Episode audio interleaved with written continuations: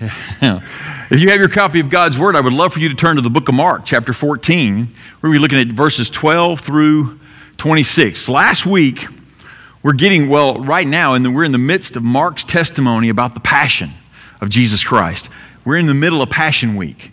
Um, we spent a long time on Wednesday. Jesus did a lot of things on Wednesday of Passion Week. We've now entered into Thursday, but this is him continuing after he has made a very stark contrast between love and hate. Mary's love for him by, by pouring the perfume on him demonstrated her worship and love for him. And today we're going to see him prepare his disciples' hearts for his atonement.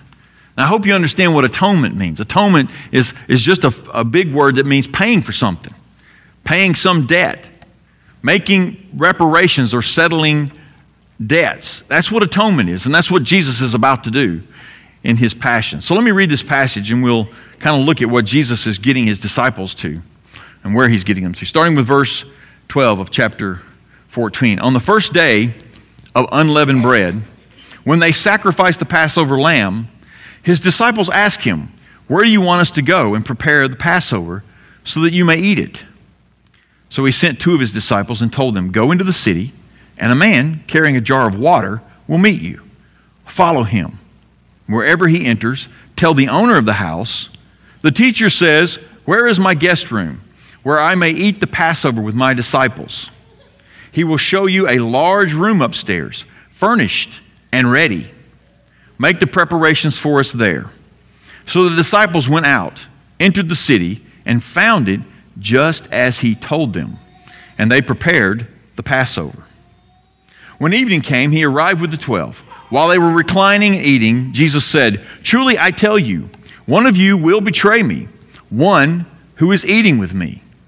They began to be distressed and to say to him one by one, Surely not I.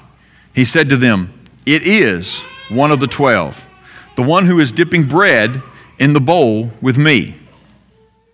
For the Son of Man will go just as it is written about him. But woe to that man by whom the Son of Man is betrayed.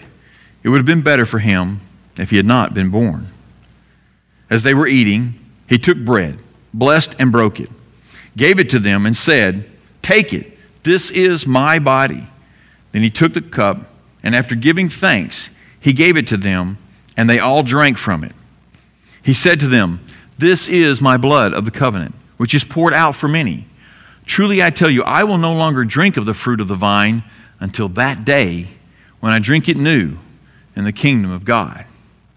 After singing a hymn, they went out to the Mount of Olives. Let's pray. Father, this is a, a great demonstration of how you're always looking ahead. You're always planned, have planned ahead. And you're always arranging the things in this life so that our hearts can get a lesson, get prepared, be right for what you've done for us. So I pray that you'll help us see this this morning and see ways in which you've moved in our hearts, in our lives, and that we can begin to trust you even more. In Jesus' name I pray. Amen. So Jesus uses Passover logistics, basically, to, to, and a startling secret and the Passover meal to lay the groundwork for his atonement. I want you to see the progression in this as, as we move through it, that, that Jesus is getting them ready, getting them ready for something magnificent. So Jesus knows our hearts as well. He knows our hearts, and He knows that, that our hearts need to be ready to receive His atonement. It's not something we decide to do. It's not something we can make ourselves ready to receive. Jesus has to do it, and He does it. And only Jesus truly can prepare a heart to believe in Him. So, what does Jesus do to prepare the soil of these disciples' hearts for salvation? Well, Jesus establishes three reminders in this passage, three reminders to prepare our hearts for His forgiveness. We need to trust His Word, and He's going to expose secrets, and He's going to ask us to remember His sacrifice. So, first of all, He wants us to trust His Word. Listen to this story in verses 12 through 16 of how we find a place to have the Passover. On the first day of unleavened bread, when they sacrificed the Passover lamb, his disciples asked him, Where do you want us to go and prepare the Passover so that you may eat it? So he sent two of his disciples and told them, Go into the city, meaning Jerusalem, and a man carrying the jar of water will meet you. Follow him.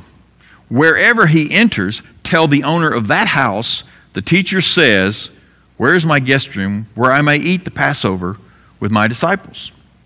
He will show you a large room upstairs, furnished and ready. Make the preparations for us there. So the disciples went out, entered the city, and found it just as he had told them. And they prepared the Passover. So, Passover preparations. What is that all about? Well, Passover celebrates when Egypt, I mean, when Israel was delivered from the slavery in Egypt. In the book of Exodus, you read all about that.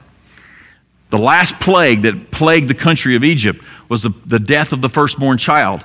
And God told them through Moses, take a lamb, kill it, and spread its blood over the doorposts so that the death angel will not come on your house and take your firstborn.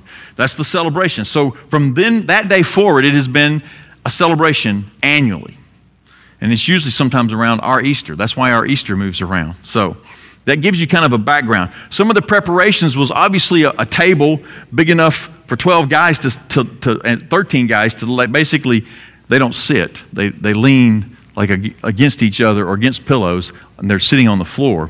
So it's got to be a big enough table for that. It's also got to have unleavened bread, properly made.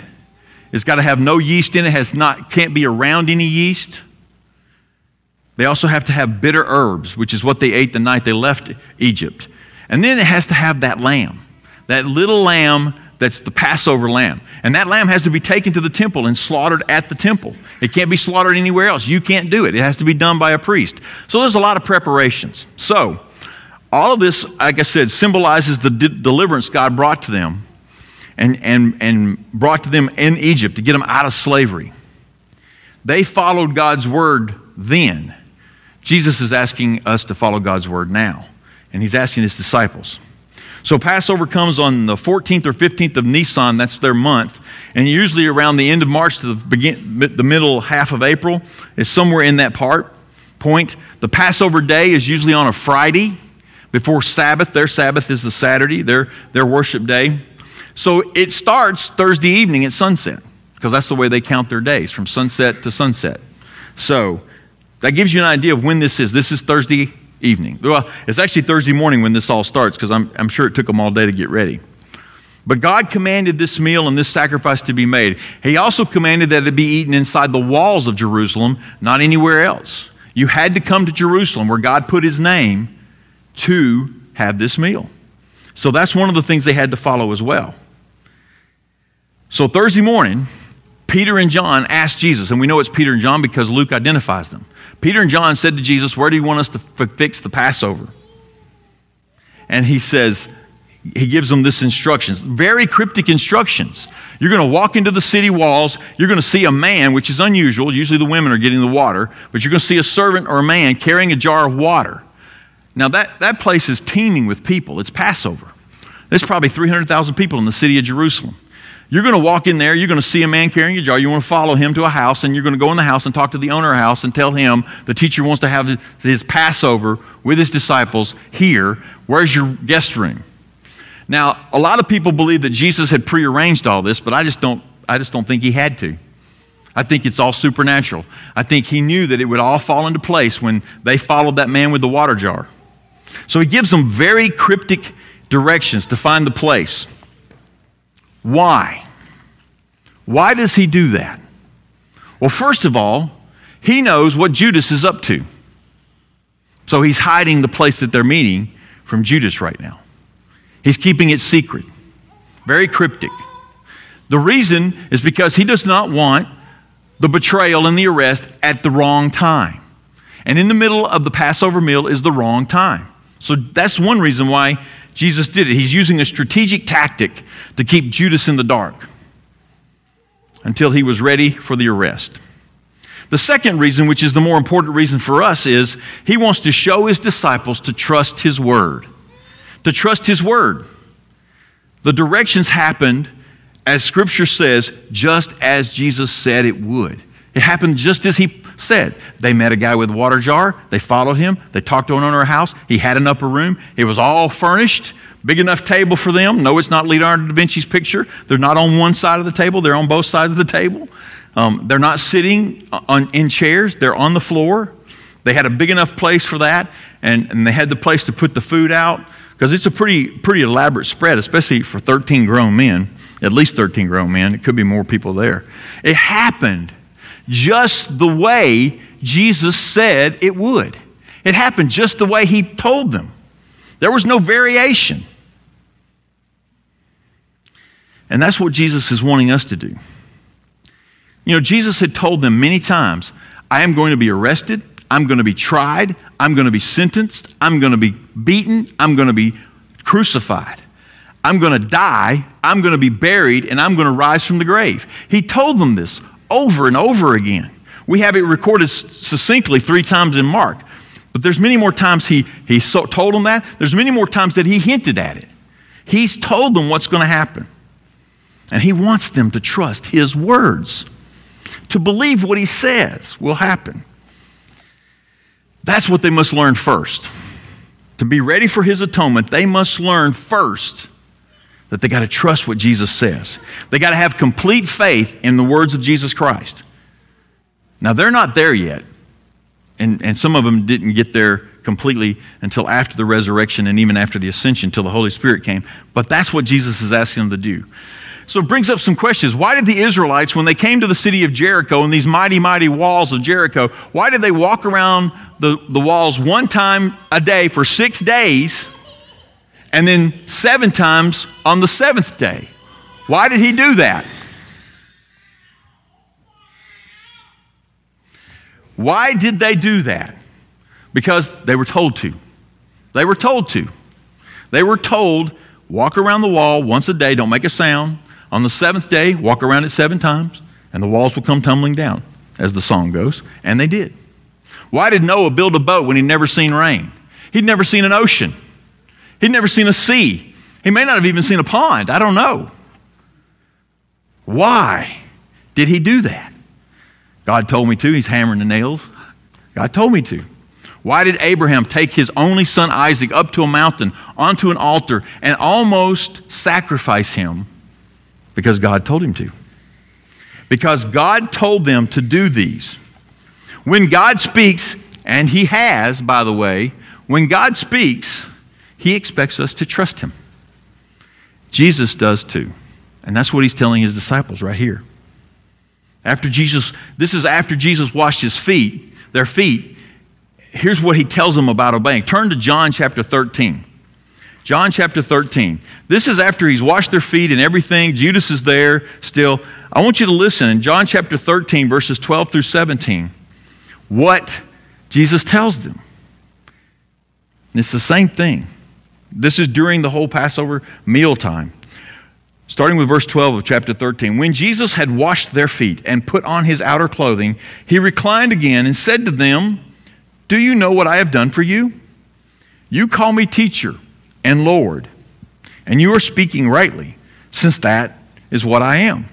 So if I, your Lord and teacher, have washed your feet, you also ought to wash one another's feet. For I have given you an example that you also should do just as I have done for you. Truly I tell you, a servant is not greater than his master, and a messenger is not greater than the one who sent him. If you know these things, you are blessed if you do them. Trust Jesus' words. It's as simple as that. Do you? Do you trust Jesus' words? Do you trust his words? And if you've spent any time in your Bible, you know his words. If you've read any part of his scripture, from Genesis to Revelation, you know His Word. When God saves us, He expects us to trust His words, which means obey them. Most problems stem from trusting His words. Most of our, our difficulties in life stem from the fact that we don't trust God enough. You know, I was talking with somebody just a few weeks ago. We pray about something, we put it up on the throne of grace of God Almighty through Jesus Christ. We put it on the throne, we got it all packaged for Him, and, and we pray over it, and then we take it back and go home with it. we're go, I got this now. You know, I prayed over it, but I can, I can solve it now. We don't really trust him. So let's start easy, okay? Let's start easy with some of the words that God tells us, that Jesus tells us. He tells you and me to worship him. We're here today to do that. He tells you and me to love his son. Believing in Jesus Christ is loving his son. He tells us not to lie, not to lust, not to covet. He tells us to love his word, the Bible. He tells us to pray. He tells us to seek good for everyone, to try to make everybody good for everybody. He tells us to be kind, to encourage others, to love selflessly anyone. We don't get to pick and choose. Anyone. Love your wife, love your husband. Don't antagonize your children. Train them in God. Take every thought captive to Jesus Christ. Live your life as an offering to God. Renew your mind. Take sin seriously. God tells us that. Take sin seriously, every sin. Do for the least of these. Put others before yourself. Think of others more highly than yourself. See, trusting these words and obeying them with your life will be pleasing to God, and it'll make your life better. I promise you. If we lived out the gospel every day in our life, it would make our life easier. No, it won't make it easier. It'll make it better, but it won't make it easier. Now let's step it up a little bit. Let's get a little harder. What if God asked you to build a boat in the desert? He says it's going to flood. You're in the middle of the desert. Build a boat. Well, let's go to something a little different. What if He asked you to give at least 10% of your income to the church, to, to the charities, to God, God's missions of, of the gospel? What if He told you to serve Him in another country? What if he called you to missions like he's called Emily? Would you go? What if he just asked you to cross the street to talk to someone about Jesus? Which, by the way, he has asked you to do that in his word. See, God has told us many things to do. He has told us many things to do. He has given us his great and precious promises that lead us to reach the world. Have faith in God. Remember, Jesus told them that? Have faith in God. Have faith in God. Jesus told his disciples. You know what that means? It means have faith in God's words. Trust his words. Trust what he says. And that will change everything in your life. I'm not the only one that can testify to that. There's people out here that can do the same. So, first of all, Jesus says, You got to trust my words. That's the first step to getting your heart ready for the atonement and, and the salvation. Now he's asking us to open up our hearts. Trust his words, open your heart to his forgiveness. He's going to expose our secrets. Look at verses 17 through 21. When evening came, he arrived with the twelve. While they were reclining and eating, Jesus said, Truly I tell you, one of you will betray me, one who is eating with me.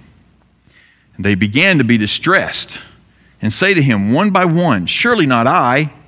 He said to them, It is one of the twelve, the one who is dipping bread in the bowl with me.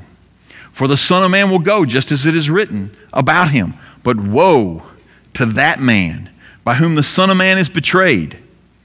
It would have been better for him if he had not even been born. Wow. So after sunset, they came to this place, the upper room, as we call it a lot of times, where they're going to have the Passover.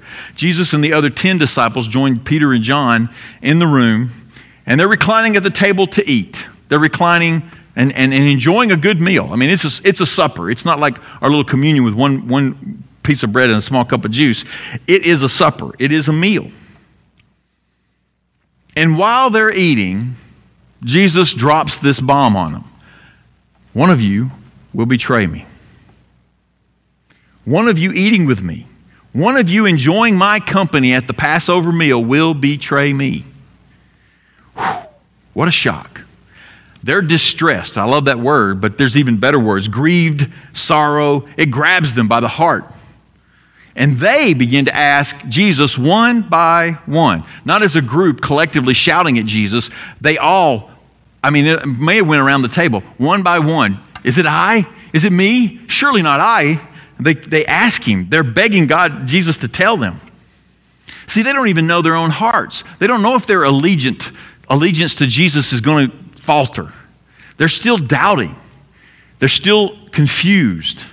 They can't determine if their own heart is loyal, which is why we need to always be exposing our hearts. Is your heart loyal? We'll talk about that more in a minute. Jesus chose this answer, though, which is very general reply. It is one of the twelve. What Jesus is doing there is that anybody else that's in the room serving, he's eliminating them. It's one of you 12 guys that's been rocking around with me for three years and enjoying the benefits of knowing me as the Son of God. It's one of you. One who is dipping his bread in the bowl with me. Now, let me talk about these bowls. These bowls are, are bowls of paste. They're nuts and fruits and, and something else um, mixed together. It's kind of like a dip. And they dip their, their unleavened bread in it, and it doesn't have any yeast in it, by the way. So they dip their unleavened bread in it as part of the meal, and they eat it. But these are not like everybody's got their own bowl or you're sharing a bowl. It's like a, a, group bowl. So, like you, you go to a Mexican restaurant, you get your salsa and your chips, and you sit there and you dip out of the different bowls. So, Jesus is really still not giving them a specific answer because there's probably at least four or five that have dipped out of the same bowl Jesus has dipped out of. One of you who is dipping at this. So, it kind of narrows it down. It's near him, it's near Jesus. And here's the thing Judas sat close to Jesus at this supper. He was really close to Jesus, somewhere in proximity wise. Why do we know that? Because Judas, and Matthew records this, Judas turned to Jesus and said, Not I, surely, Lord. wow, to the very end, he's playing the part. To the very end. You know what Jesus said to him? It is as you say. Or another way to phrase it is, You've said so. So Judas is nearby. And by this time, Jesus has washed Judas's feet. Just keep that in mind. He washed the person he knew was going to betray his, him, their feet, and their feet were nasty. He had eaten with him and the others before Jesus reveals this. In Luke and John's account of this, Jesus dips a piece of bread in that paste and hands it to Judas. And when he does, you know what happens? Satan enters Judas. Satan enters him. Yikes. I mean, that's like, that's scary. And this is why Jesus said, Woe to him who betrays me. Woe. When Jesus says, Woe, you better woe. You better stop and look. It would have been better if Judas Iscariot had never existed because his punishment will be severe. Yes, there are, there are levels of punishment in hell and Judas is probably one of the worst because he could not see that Jesus Christ was the Savior. And Jesus reminded them hey, I am going to my death, burial, and resurrection, just as it is written about me, just as it is written in Scripture. He's going to finish his mission that way. There's a couple of places that kind of refer to a betrayal like this. The best one is Psalms 41 9, where the psalmist writes, You have, li- you have betrayed me you who have shared my bread, you have lifted up your heel against me.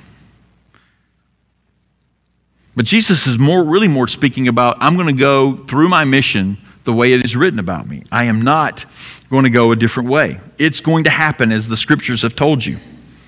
And what Jesus is calling his disciples right here is to be introspective, to be honest in their heart of their allegiance to him or not. He's calling them, exposing the, to expose their heart. Is it I that betrays you? They don't even know where, what their level. And Peter finds out later he's really not as committed as uh, he thought he was. God calls us to expose our heart to Him because that's the best person to expose it to. You know, tr- children try to hide their sins. If you've got any, ever had children, you know, crumbs coming down their chin. I didn't get a cookie. You know, I didn't, I didn't get my hand in the cookie jar. Children are, it's, it, either the evidence or their words eventually give them away. Our kids are always frustrated that we always knew when they had done something wrong. I said, God's on our side. We're parents.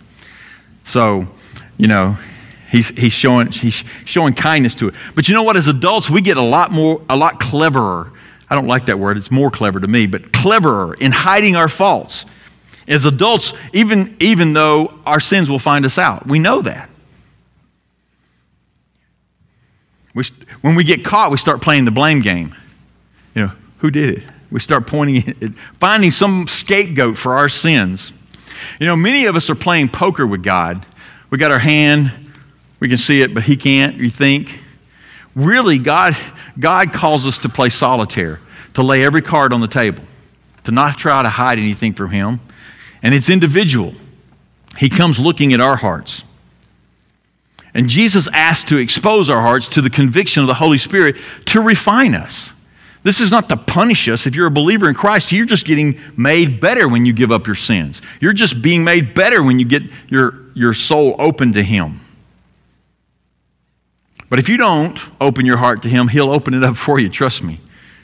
Here's a couple of passages to remind you that Numbers chapter 32, verse 23. But if you will not do so, behold, you have sinned against the Lord, and be sure your sins will find you out. I've quoted that to my kids so many times. but I need to quote it to myself because my sins have found me out as well.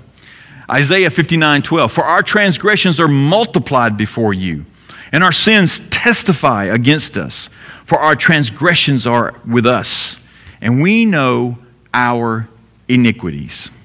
Psalm 69's got another good passage. You can read that one later. Our secrets are always before his eyes. We have no secrets with God. You have no secrets with God. God sees everything, He knows what your heart's thinking, He misses nothing. Just because you haven't been punished or something bad hasn't happened doesn't mean God's ignored it. He's just showing you some mercy for the time being. We have to admit do we know our iniquities? We need to admit that. You know, the, the, the phrase out there, it's not wrong unless you get caught. It's not wrong unless you get caught. I hear that a lot around tax time. I hear that a lot around automobile rules, traffic rules. We laugh, but we still do this in some ways. You know, we hold grudges because we're not getting caught at that. We have grudges in our hearts. We cheat on our taxes, maybe. We think angrily about someone. We've got anger issues with someone. We break the traffic laws. We speak disparagingly about others. See, many of our hidden and unseen sins are fully exposed to God's eyes. You've gotten away with nothing. I don't care what you think. You've not gotten away with it. God knows the truth. Some people will ask me, well, why does all these evil people get away with all these things and they don't get punished by God? Because they will be punished by God. And the only life they're going to enjoyment they're going to get is what they've got right now in their life. And God's being merciful to them to let them have their fun. But it will come back on them one day when they die, especially. God knows the truth. And just like Judas, we can convince ourselves that we're not doing anything wrong. Matter of fact, Judas probably thought he was doing something noble. He was going to be popular with the, the chief priests and the Pharisees, and maybe even popular with the Roman uh, government because he had pointed out a revolutionary. We convince ourselves that we are doing any, we're not doing anything wrong, and we think that we're fooling everyone. Here's a news flash, a good news flash, okay? part of receiving the atonement of Jesus Christ is the fact that we don't have to hide our sins anymore. You don't have to worry about hiding them. Jesus died for all of them. There's not a sin out there that he didn't die for. He died for all of them. So confessing, repenting, owning them is the beautiful part of our salvation. You don't have to be ashamed of them anymore. His death paid for all of them. He atoned for all of them. We should never be afraid. We should never be coy or evasive about our sin. Christ freely died for it. So let's own it. it, it it's a lot faster, trust me.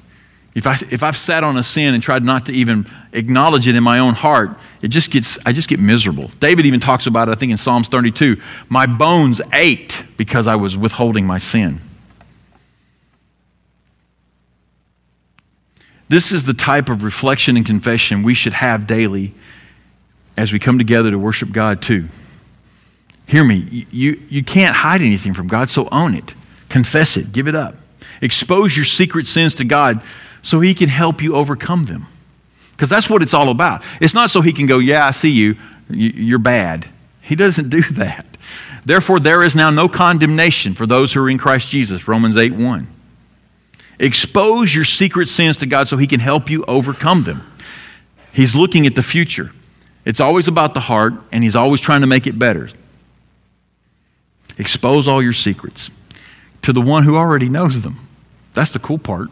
He already knows how bad you are, what you've done.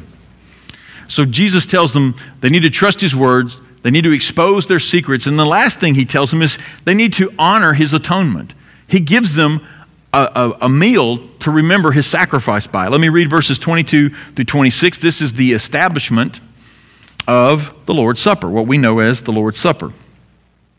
Verse 22 As they were eating, he took bread, blessed and broke it, gave it to them, and said, Take it, this is my body. Then he took a cup, and after giving thanks, he gave it to them, and they all drank from it. He said to them, This is my blood of the covenant, which is poured out for many. Truly I tell you, I will no longer drink of the fruit of the vine until that day when I drink it new in the kingdom of God. After singing a hymn, they went out to the Mount of Olives.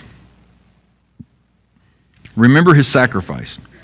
So, between Jesus exposing the betrayer and the institution of the Lord's Supper, Judas leaves. John records it, and nobody knew where he was going, but Jesus sent him on an errand. Supposedly, that's what they thought.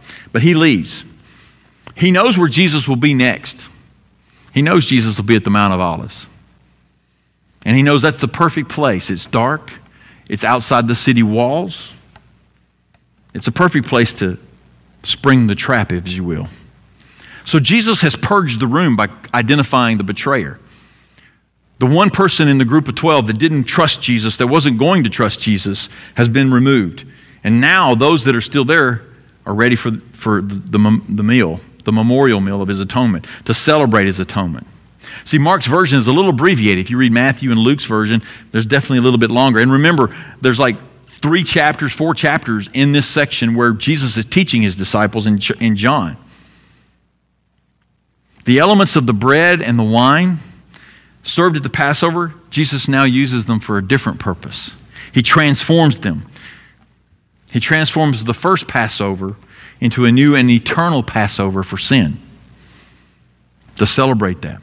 Unleavened bread just means it's got no yeast in it, it's got no salt in it.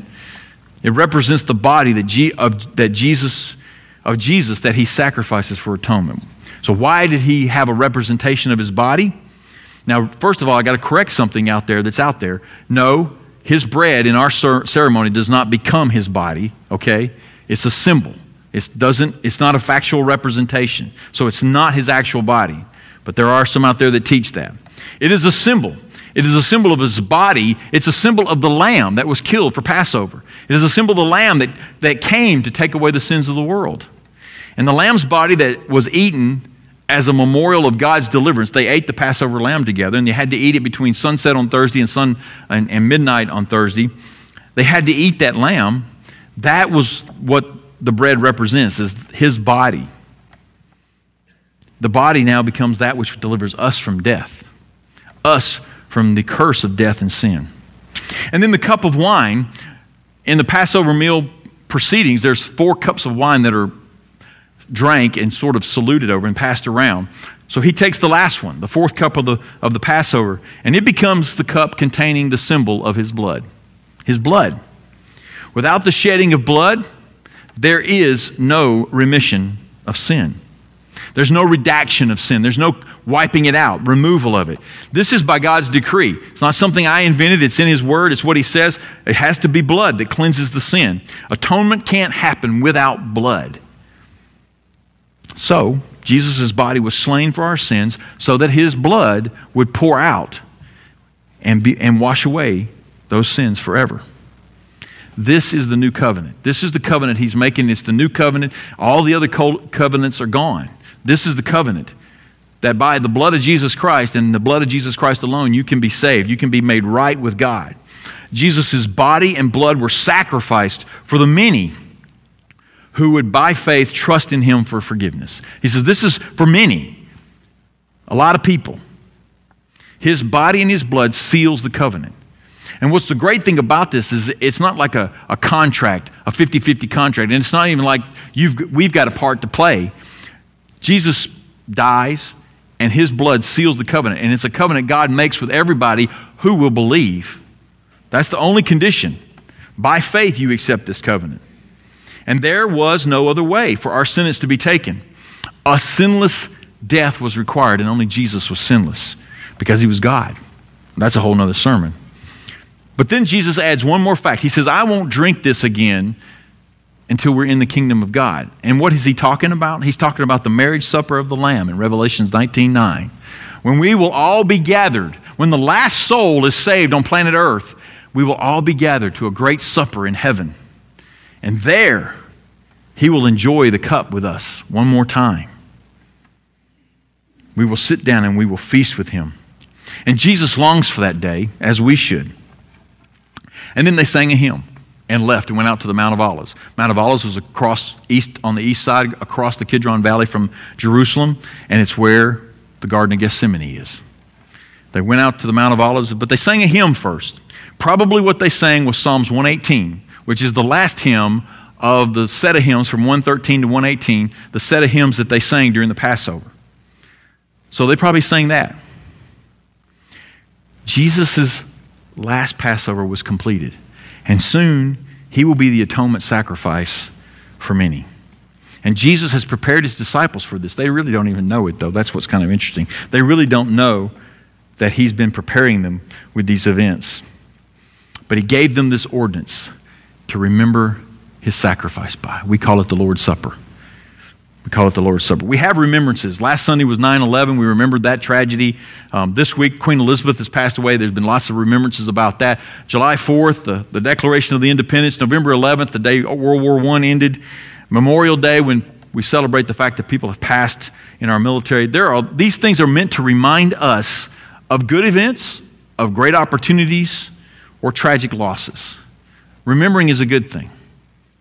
And Jesus set a meal in place right here to remember the best moment in history, the best news you could ever get that He died for your sins.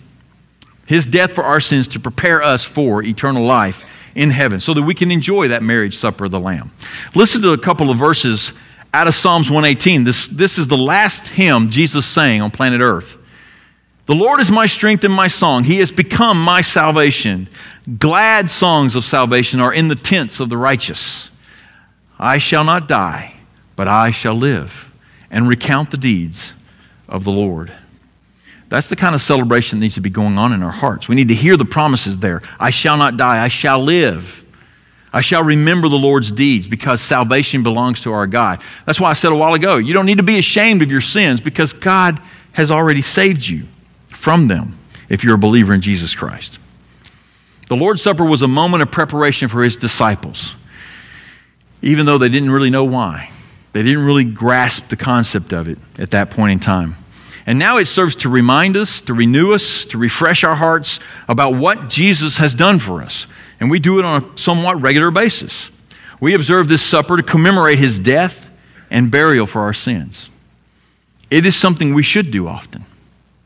If we fear that it may become too routine or mundane because we, don't, we do it too often, I've heard that excuse, then we have kind of lost focus on why we do it. Okay? Paul instructed, when he gave clear instructions about how to do the Lord's Supper, he said, For as often as you eat this bread and drink the cup, you proclaim the Lord's death until he comes. We should do it often to remind ourselves and to tell the world that Jesus Christ has died for them, that He's atoned for their sins. Now, if you feel nothing during your, your communion experience, then maybe you've forgotten what Jesus has done for you. Or maybe He hasn't done anything for you. He died a horrible, torturous death for your sin. Your death sentence was not canceled, it was put on Jesus Christ. It wasn't just done away with, it was put on Jesus Christ. Today, if someone gets exonerated from their crime or from their, their sentence, it just goes away. Nobody serves. Jesus took it, He took the death penalty for us. Got to remember that when we take the, the, the bread and the, and, the, and the cup. The body and blood of Christ paid the sentence you carried so you could be right with God forever. That's a long time. Forever. Eternally. You're right with God if you trust in Christ. So the Lord's Supper should bring all of us to our knees in gratitude for the amazing grace He's shown us. the amazing grace God has shown by his sons. Son. In two weeks, we will observe the Lord's Supper on a Sunday morning. It is for the believer. So be ready. Have your hearts prepared. If you're not a believer, we can fix that too. We'll talk about that in a second. Jesus prepares his disciples to trust him, to expose their hearts, because he's about to do an amazing thing. He's going to atone for their sin and ours. That's what he's doing here. So imagine if in two weeks you have trusted Jesus' words like we've talked about. You've, you've been obeying him and following him actively. Imagine if you've exposed your heart to him, all the nooks and crannies of your heart, all the sins that you've been hanging on to and hiding from him. Imagine how the supper would bless your heart in two weeks if you've done this. And Jesus gives us the way to be prepared to remember him and remember his atonement for our sins. So trust his words. Trust his words. Reveal his, your sins to him and remember his sacrifice. So let's take some time now to pray that we can all learn to do this better because we can always get better. This is a time of pastoral prayer. We'll have a time of silent prayer. If you want to come to the front and pray, it'll be for a minute or so, and then I will close us out. So let's, let's pray.